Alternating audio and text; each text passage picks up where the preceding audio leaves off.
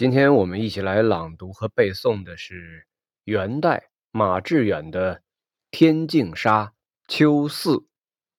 我们先来朗读第一遍《天净沙·秋四》，马致远。枯藤老树昏鸦，小桥流水人家。古道西风瘦马，夕阳西下，断肠人在天涯。下面我们来看一下这支曲子的注释以及白话翻译：枯藤老树昏鸦，小桥流水人家，古道西风瘦马。枯藤。枯萎的枝蔓，昏鸦，黄昏时归巢的乌鸦，昏，傍晚的，人家，农家，这一句写出了诗人对温馨的家庭的渴望。古道，已经废弃不堪再用的古老驿道，或者说是年代久远的驿道。西风。寒冷萧瑟的秋风，瘦马，瘦骨如柴的马。夕阳西下，断肠人在天涯。断肠人形容伤心悲痛到极点的人，在这里是用来指漂泊天涯、极度忧伤的旅人。天涯，远离家乡的地方。白话翻译如下。天色黄昏，一群乌鸦落在枯藤缠绕的老树上，发出凄厉的鸣叫声。小桥下流水哗哗作响，小桥边庄户人家炊烟袅袅。古道上一匹瘦马顶着西风艰难的前行。夕阳渐渐的失去了光泽，从西边落下。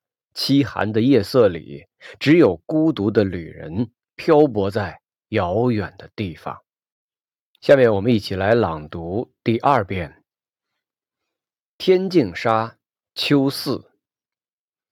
枯藤老树昏鸦，小桥流水人家。古道西风瘦马，夕阳西下断肠人。在天涯。接下来，我们对这首词做简要的赏析。这首曲子的题目叫做《秋思》，是一篇悲秋的作品。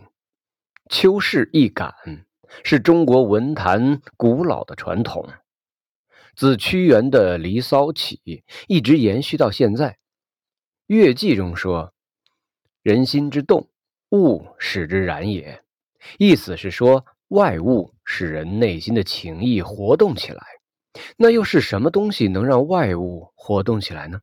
诗品云：“气之动物，物之感人，故摇荡性情，行诸无勇。”他认为，这种能让物动，从而引起你内心感动的是气。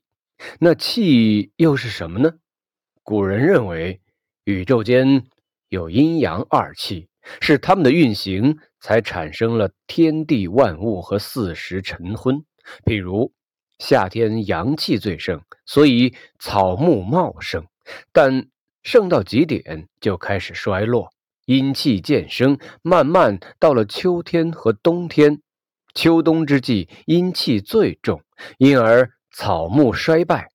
阴到极点，又转为阳，阳生而万物长，所以春天就会百花齐放。由于四季的冷暖不同，自然景色也不同，人的内心也就随着这些变化而感动。春天草木的萌发，让人联想到美好，所以引起喜欢的心理。秋天草木的凋零，让人联想到生命的衰老与终结，因此会让人感到忧愁和悲伤。《离骚》中屈原叹道：“日月忽其不淹兮，春与秋其代序。惟草木之零落兮，恐美人之迟暮。”宋玉在《九变》里说：“悲哉，秋之为气也！萧瑟兮，草木摇落而变衰。”陆机在《文赋》中说：“悲落叶于静秋，喜柔条于芳春。”虽然他们所处的时代不同，但他们的思想感情是相同的。再看他的布景，又是黄昏。一天快要结束，夕阳斜挂在山头，欲落还流的样子，依依不舍地完成了一天的使命。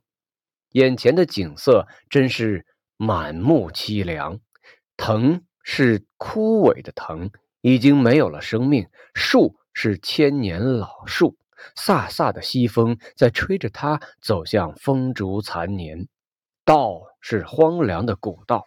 马是体弱无力的瘦马，飘零在天涯海角的人，面对如此萧瑟的景色，怎么能不断肠呢？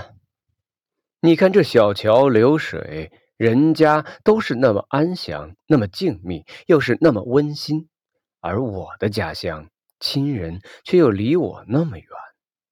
他们还好吗？天气渐渐变冷。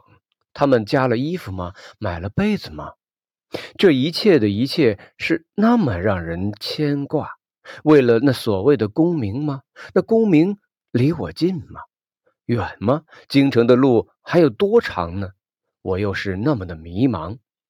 在这样的黄昏中，在这样的古道上，又是这样萧瑟的季节，我是继续去追求功名呢，还是会去服侍那年老的双亲呢？我自己也不能回答自己了，只好满怀愁绪，徘徊在漫漫的古道上了。如此萧瑟的景色，让人满目凄凉。又加上安详温馨的小桥、流水、人家做反衬，使愁情更为深切，悲伤更为凄厉。写景之妙，尽妙于此也。再看他用字，枯、老、昏、古、瘦，下一字便觉愁重十分，成一句已经不能自己。至于成篇，可让人泣不成声也。最绝处在马之前下一瘦字，妙在欲写人之瘦而偏不写人，由写马之瘦而衬出其人之瘦。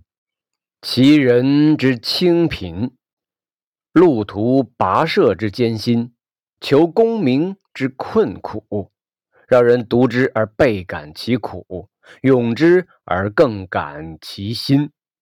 读此曲而不泪下者，不明其意也。总的来讲，在写作手法上，这首曲子有三个重要特点：第一，以景托情。寓情于景，在景情的交融中构成一种凄凉悲苦的意境。第二，使用众多密集的意象来表达作者的羁旅之苦和悲秋之恨，使作品充满了浓郁的诗情。第三，善于加工提炼，用极其简练的白描手法，勾勒出一幅游子深秋远行图。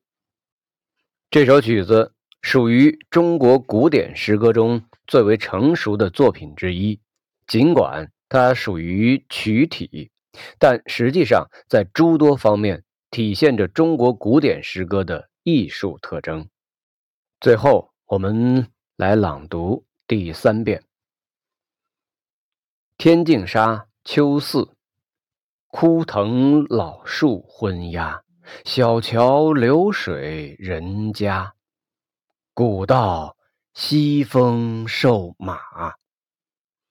夕阳西下，断肠人在天涯。